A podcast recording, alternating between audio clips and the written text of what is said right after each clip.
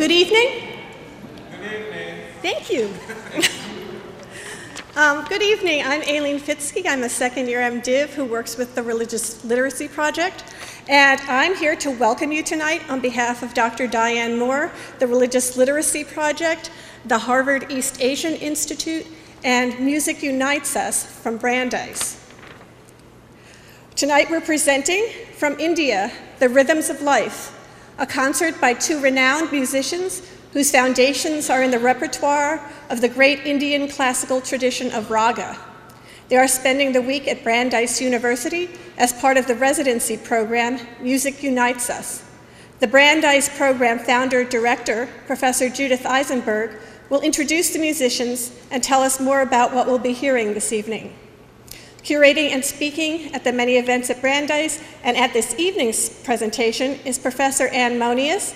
She is a professor of South Asian religions here at Harvard Divinity School. So without further ado, here's Professor Judith Eisenberg. Thank you. Before I forget, I want to invite you to the concert Saturday night at Brandeis.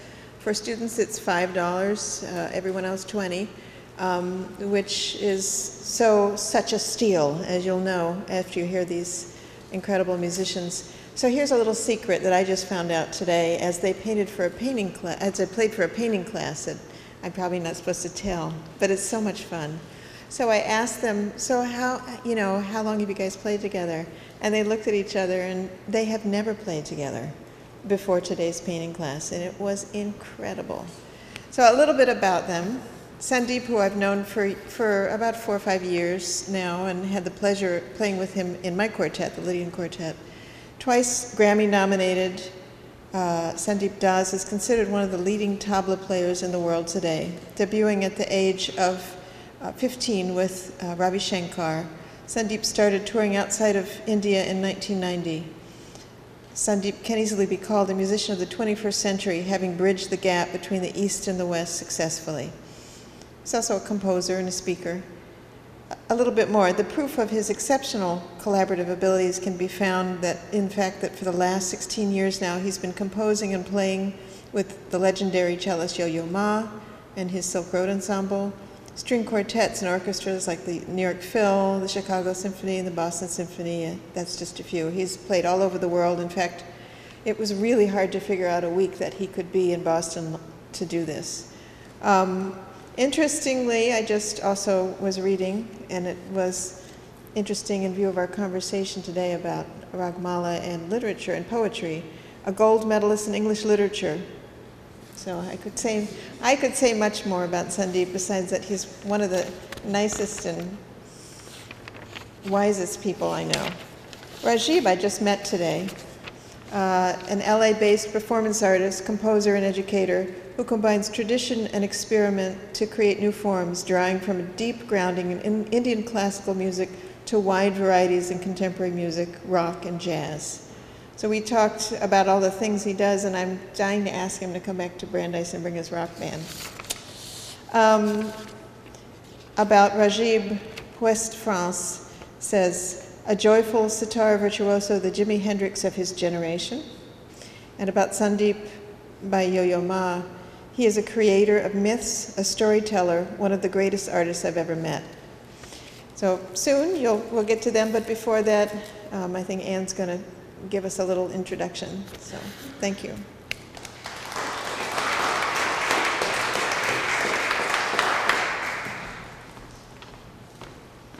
So thank you all for coming. You're in for a real treat having heard them play together in the painting class uh, this afternoon. Um, I'm just going to offer a very few remarks given the educational mission of Music Unites Us. Uh, since we're here in Andover Chapel, I'm going to focus on the connection, the very deep connection uh, throughout Indian history between music and religious life. Um, for those of you, I have my, many of my Intro to Hinduism class students over here on the right. Um, we were just studying the Veda. For those of you who've ever looked at Hindu traditions academically or personally, um, you know that the idea of sound is sacred uh, from the Veda onward, uh, that, which the Veda itself is imagined as sound emanating from the universe, somewhere in the universe. It has so much being, it is so ontologically rich that it is not transmitted to earth by hearers, but actually by people known as rishis, which means those who see. Uh, it's sound that can actually be seen. Um, for Vedic language itself, um, comes with a kind of musicality to it. Uh, the texts that have come down to us are annotated according to three pitches. So the Rig Veda, for example, opens with Agni Mele Porohitam Yagnasya Deva Urtvijam. I'm told I have a sing songy girl voice by my pundit I work with in India on other matters, uh, but nonetheless, you can hear that there's a high, middle, and low pitch. Within the Vedic collection as well, there is a collection known as the Samaveda, which are sung to melodies. So we have this very, very rich sense of sound as being um, ontologically based. It's not ephemeral, it is not transient. The sounds of the Vedas do real work in the world. Um, in later Hindu uh, thought, we know um, if you go to a Hindu temple, for example, today, you see that gods have rich visual forms. They also have audible sonic forms. To invoke Shiva or Vishnu or the goddess through sound is to bring them physically present. Now, the first and the oldest theorization of music that we have from South Asia, perhaps dating from the second or third century, uh, is a text on dance drama. So think of a musical. Dance drama, it's post Vedic, attributed to a human author known as Bharata, about whom unfortunately we know nothing. Now, although the traditions are of danced dramas, dramatic narratives, usually about boy meets girl, boy loses girl, boy gets girl back, like love stories in most places, um, in, the, in Bharata's Natya Shastra, Bharata goes to great lengths to make sure that his reader understands the parallel between music as he theorizes it, dance as he theorizes it, the songs that the actors will sing, and the words that they will speak. The analogy is drawn consistently throughout all of Bharata's theorization to the Veda and to Vedic sacrificial ritual. So that, for example, he describes the stage uh, as here on which the actors will um, dance and sing and perform the play as designed exactly to mimic a Vedic ritual altar. Um, he describes the, so- the, the sounds that they will, songs they'll sing, the notes that musicians will play, etc., as analogous to the precise ritual actions of the Veda. So, the earliest theorization that we have of any kind of Indian music is analogous to, and deliberately so, the great scriptural corpus and the ritual performances and sounds that accompany it, known as the Veda. Now, Bharata in this treatise also says the first uh, things we have from South Asia about what it is to see this kind of, or listen to, hear musical and acted performance. He likens the connoisseur in the audience, that would be all of you, the one who knows what they're looking at, who understands how the pieces of a dance drama fit together.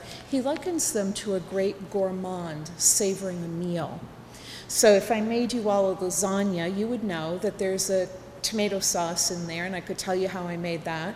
There is uh, there's pa- there's pasta. I could tell you how I made that, and cheese. But yet, a real gourmand, if we're all going to be great connoisseurs of my lasagna, we're going to savor it, and it's going to be greater than the sum of its parts. And that's exactly what the savoring that Bharata talks about um, is aimed at. It's, that's the closest analogy he comes uh, to telling us what a savoring of a dance drama should be. He terms what you savor a rasa. Uh, rasa literally means something that flows. It can be used to describe the sap coming out of a tree, for example. But what he means is a rasa is something that emerges from all of the moments of a performance, what the actors do, down to the smallest gesture, the words they say, the songs they sing, the instruments the that, that are played, he likens all of that to all together, what they create is a rasa, and it is that rasa to be savored. And the rasas, as he defines them, this is the earliest understanding we have of rasa from India, is that they are deeply based in human emotional experience. So if you see lovers on stage, you don't savor that particular moment of love.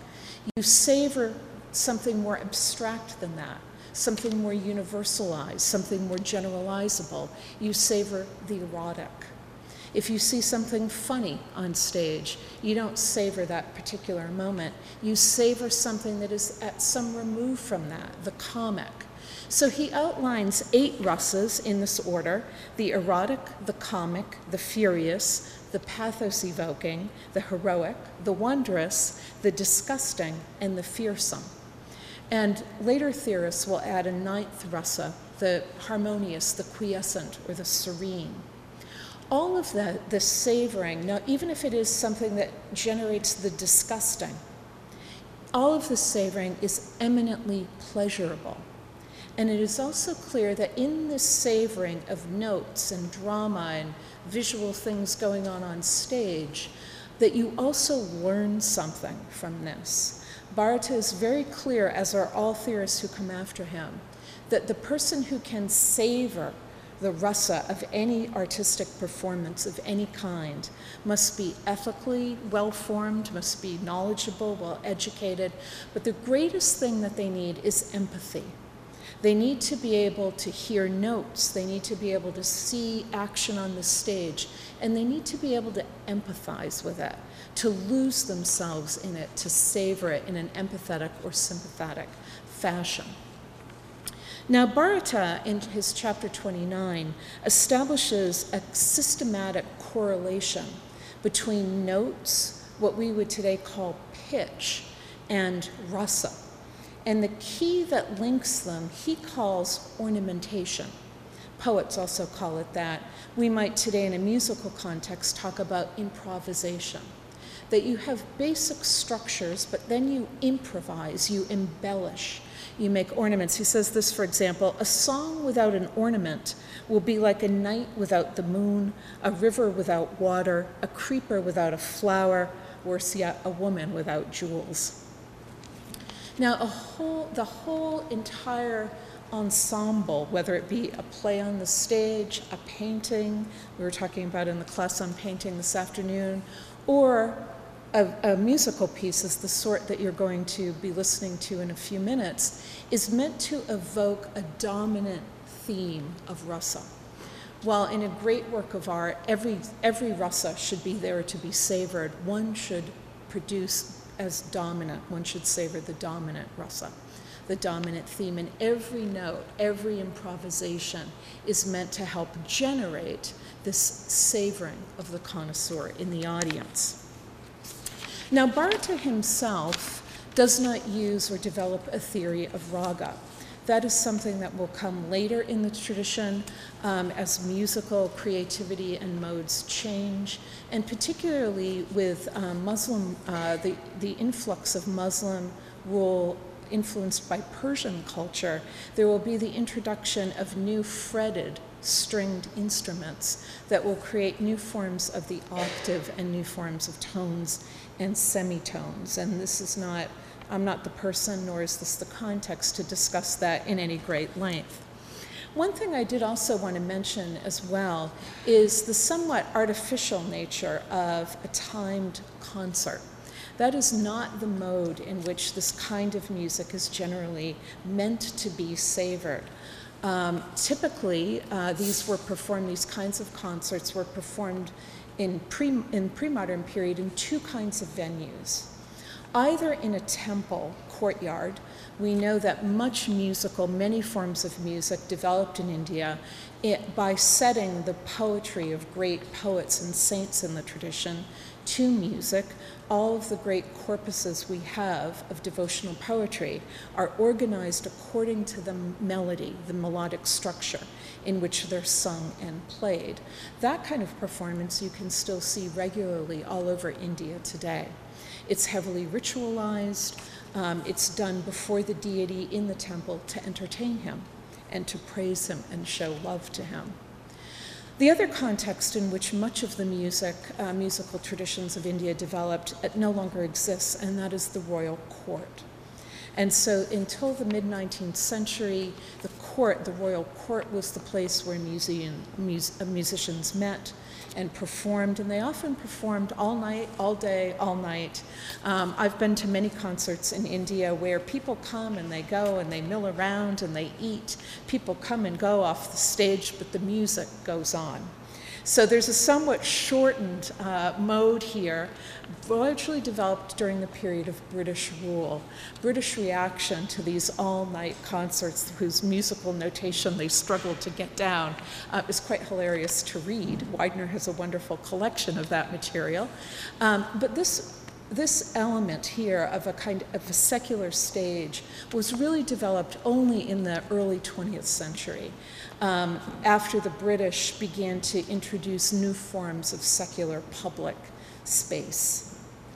Um, so, one of the things uh, to think about, I think, despite all of these changes in venue and the fact that we don't have any either great Hindu religious material or a court here to inspire us, is that what has remained very, very consistent throughout the history of Indian music and art theory has been the insistence on its importance. And I thought I would end, before I turn it over to the musicians, by quoting one of the most well known and influ- influential Sanskrit works on musical theory. It's a very interesting text written in 1428 called the Sangita Shiromani by a Hindu convert to Islam named Sultan Malika Shahi, who worked in a court of a king named Ibrahim near present day Allahabad. He ends his text by noting the following There is no doubt that the joy derived from music is more precious than life itself. Even animals hearing music must surrender to it. As it is the basis of the four goals of human life ethics, wealth, pleasure, and liber- liberation, even the great sages who seek liberation worship transcendent sound. And with that, I'll hand it over to our musicians who are going to introduce both their instruments and what they'll be playing. Thanks.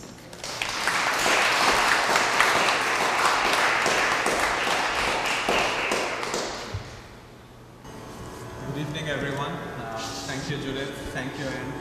Uh, it was so wonderful to hear about our own culture, but in such depth that almost uh, took me back to my own country. I almost felt that I was back in India, reliving a lot of those experiences and memories of, that I have had since my childhood. I thought I'll start tonight's uh, presentation by playing a, a composition that is credited to my guru Pandit Kishan Maharaj, which is called Alap. Alap was formerly, before my guru thought of it, was something that a singer would do or an instrument player like a sitarist or a sarod player. But it was my guru who first thought that if alap can be done on flute, on sitar, in singing, why not on tabla? So the concept of alap is, we'll go into that deeper later, is where you take something very basic and create something out of it, very meditative and depending on where you are, what you want to play. Yeah, in simple words, build from some simple notes. So I'll, I'll play some alap, then I'll introduce my instrument and talk about my, my guru and how I learned from him. And then I'll introduce my friend Rajiv and we'll follow. Thank you.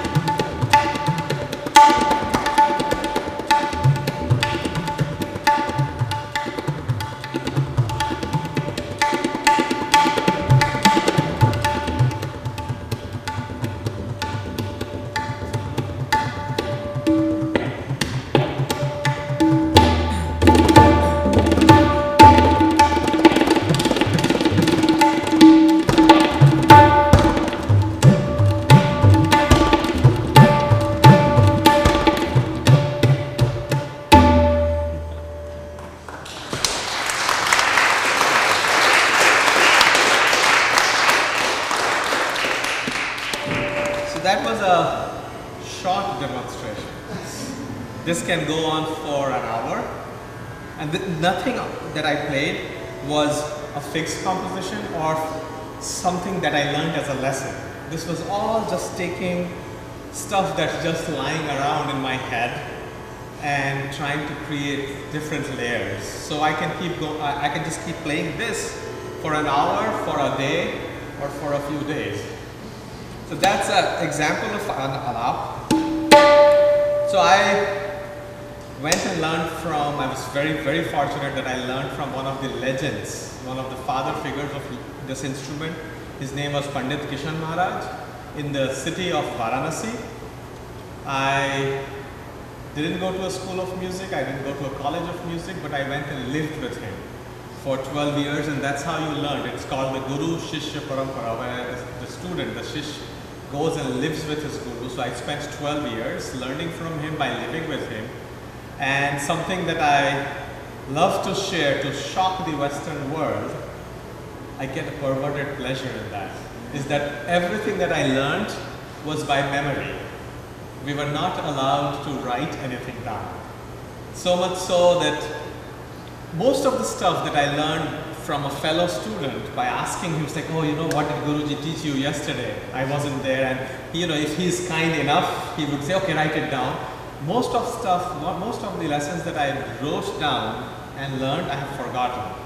But every single thing that I learned by memory first, so 12 years of my learning is sitting here right now, from the very first lesson to the last formal lesson. So that's how I learned from him. Very fortunate uh, the way he taught me and taught me about the values of life. It was not about learning this music, this instrument, it was a, like a way of life. So some of my most valuable lessons were not even with my instrument. It was while working in his garden or going for a ride on his loved horse and things like that.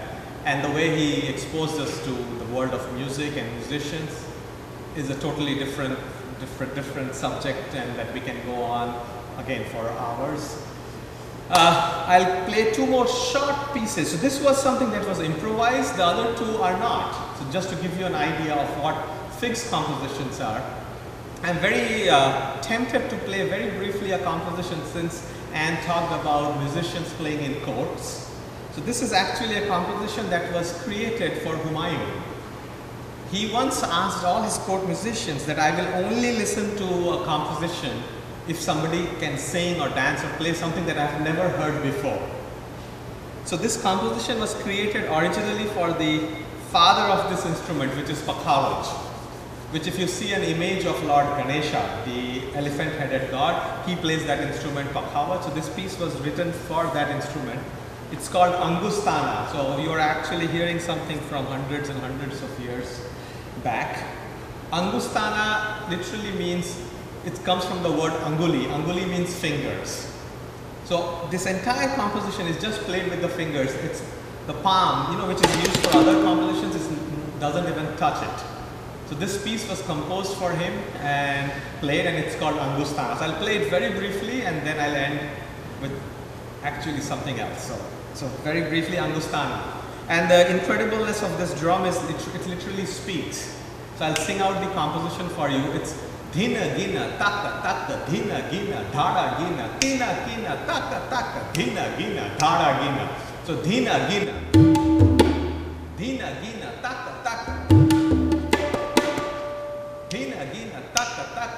taka dhina gina dhara gina. Tina gina taka taka dhina gina dhara gina. So dhinigina taka taka dhinigina dhara gina dhinigina taka taka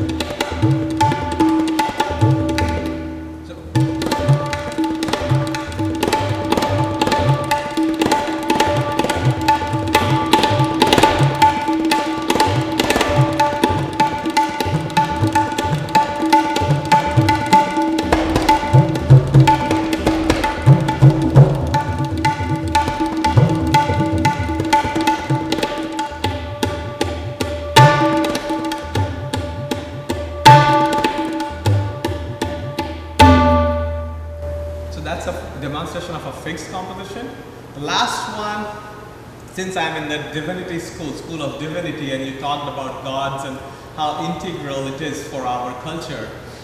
Uh, there were compositions written in praise of gods and goddesses. So I'll give you an example of a composition that's in praise of Lord Ganesha. Uh, Shravana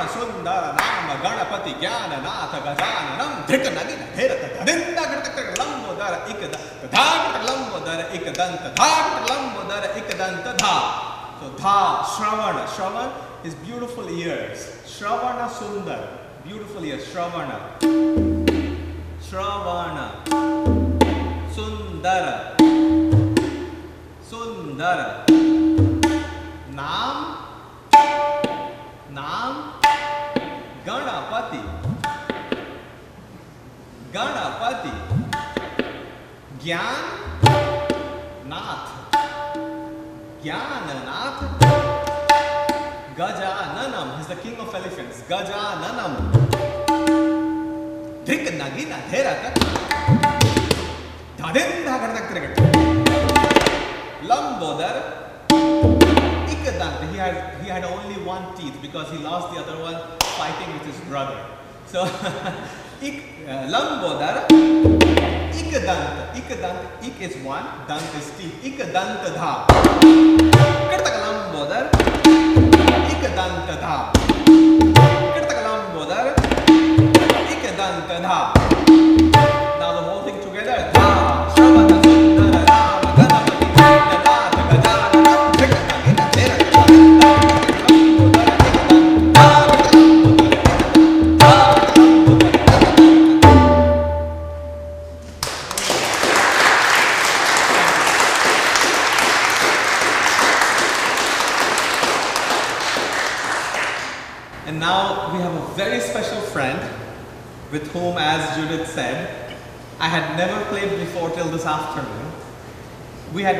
Once for lunch in LA to discuss these classes.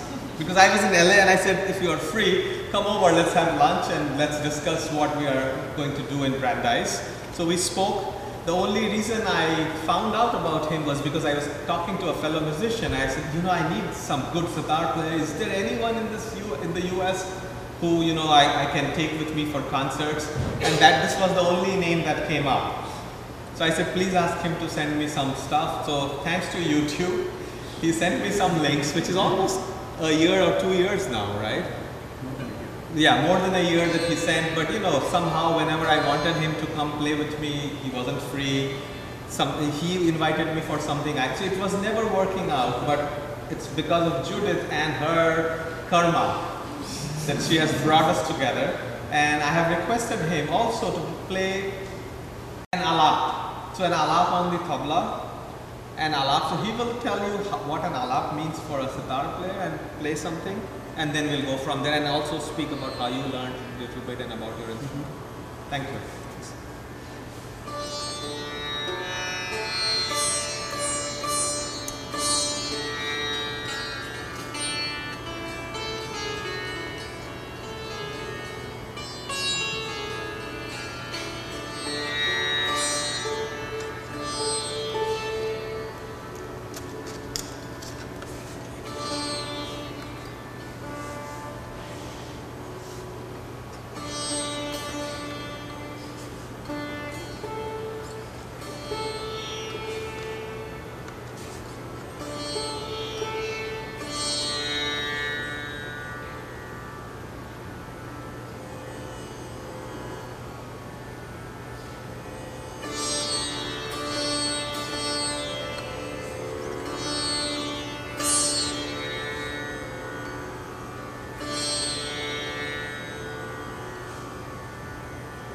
Good evening, everyone. Uh, so the first thing I'll be starting with is, as Nandipta told you, uh, it's called Alap. This is basically an introduction towards this, towards the raga which you, which you are going to play. So I'll be playing Rag Yaman, which is an evening rag, or you can call it a melody, an evening melody. So after that we'll be playing like compositions and things. But uh, first I'll start with the alap and then I will be talking about uh, some of the instrument, some about instru- about this instrument. So where it came from, its origins, and everything else. So Alap in Yaman.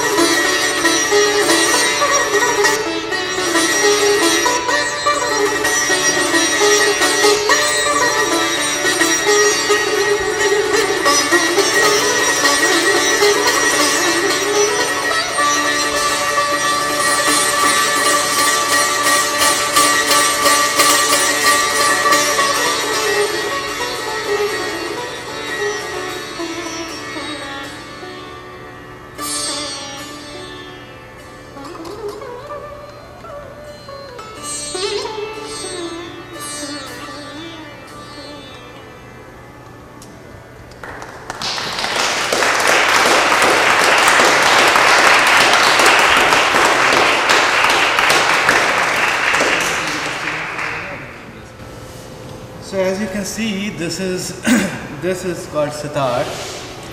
Now, uh, first of all, I'd like to thank uh, Judith, Sandeepta, and everyone in Brandeis to invite and to have a presentation based on uh, Vedas and how music is connected and everything. So it's really a very good thing. Uh, all of it came from Samveda. As you know, all the four Vedas, they are uh, written for different aspects of uh, life. So Samveda is for uh, music, Rig Ved and, uh, is for physics, uh, Atharva Ved is for medicine, and Yajur Ved is there for chemistry. So uh, from Samved, and it, uh, this, this has been derived about how our Drupad and all these things came into existence. So a very important instrument used to be, which was called Veena. Now, here there is a question here because uh, there is a controversy whether if the sitar came from Veena or from the Persian lute, which is called also called sehetar. Now, as per the musicologists, still that debate is going on, but the thing is that sitar actually developed and evolved itself throughout these years. So it has influences from Veena, of course, and also it has influences from Persian instrument as well. So the form you see is a much evolved form of Veena and the lute setar combined. Um, so all these things you are seeing here, this sitar is basically has like three parts. So this this part is called tumba, which is made from gourd. You know what a gourd is, right? We all eat. So and this one is called tabli because it's like a table, right? But the bridge said so. This is called tabli. It's made of wood, and this this one is called dandi or neck. So these three parts are interlocked together, and then they're glued and tied with a rope and kept for seasoning. And they're like soaked in water and kept for seasoning. And then it dries out, and that's how the sitar gets its sound from the seasoned wood, which is seasoned. You see? So as this sitar will like grow, um, as, as the years pass passes by, you will see that this, the sound is more opening and the wood becomes more seasoned. So these are the tuning pegs for uh, coarse tuning, whereas you can see these crystals and here a little swan here, these are for fine tuning. These are the frets which are movable, you can move it according to the rags you play. And these are the sympathetic strings which uh, play when you play the sitar. And you need an amplification for that, you know. So it it keeps on resonating itself. Also, you can use it as a percussive purpose, like if you play.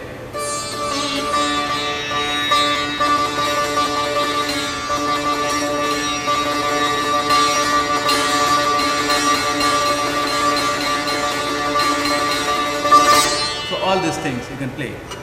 So and now it's tuned in Yaman. So we'll be playing. Uh, So before we go into the final phase, which is playing together, do you want to learn something that you can take back home? Yes. Yes. okay, so why don't I share something uh, that you can call? You, you can go home and say, you know, I know this about Indian music. I shared quickly the rhythm cycle, which is called Teen Tal. You, you, you, you learn it from us, and then while we are playing, you will see what you will have more fun, and you can have it for the rest of your life. uh, Teen Tal is a rhythm cycle of 16 beats, and I'm sure all of us can count till 16, right? So 1, 2, 3, 4, 5, 6, 7, 8, 9, 10, 11, 12, 13, 14, 15, 16, 1. Can you do that with me? So let, let's start. Go. 1, 2, 3, 4, 5, 6, 7, 8, 9, 10, 11, 12, 13, 14, 15, 16. You too. Everyone has to do it. Yes. Don't be shy. Don't be shy. Do it. You can do it. So let's let's try counting again. One, two, here we go. Three, four, five, So yes, so that's why I made you do it again. There is one time that I don't clap. Can anyone tell me on which number? Okay. Yeah, go ahead. Third. No. So one, two, three, four, five, six, seven, eight, nine, ten. So on the ninth, we call it Kali. So this is Kali. One, two, three, four, five, six, seven, eight, nine, ten, eleven, twelve, thirteen, fourteen, fifteen, sixteen. Na, din, din, na, na, din, din, na, na, din, din, na, na, din, din, na. Can you try it? Come on, try it. One, two, three, go. Na, din, din, na. Din, din, na. Na, din, din, na. Na, din, din, na. na. Can I hear it on your own once? Okay, one, two, three, go.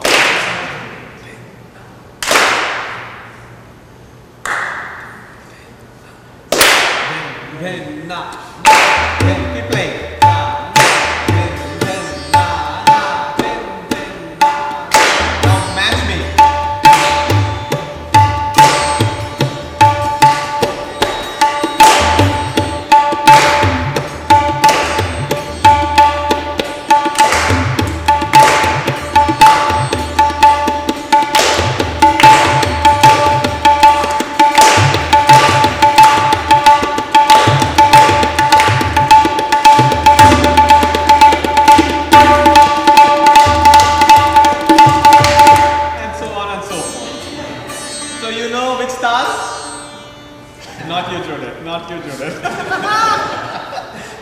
Okay, can someone tell me which tal?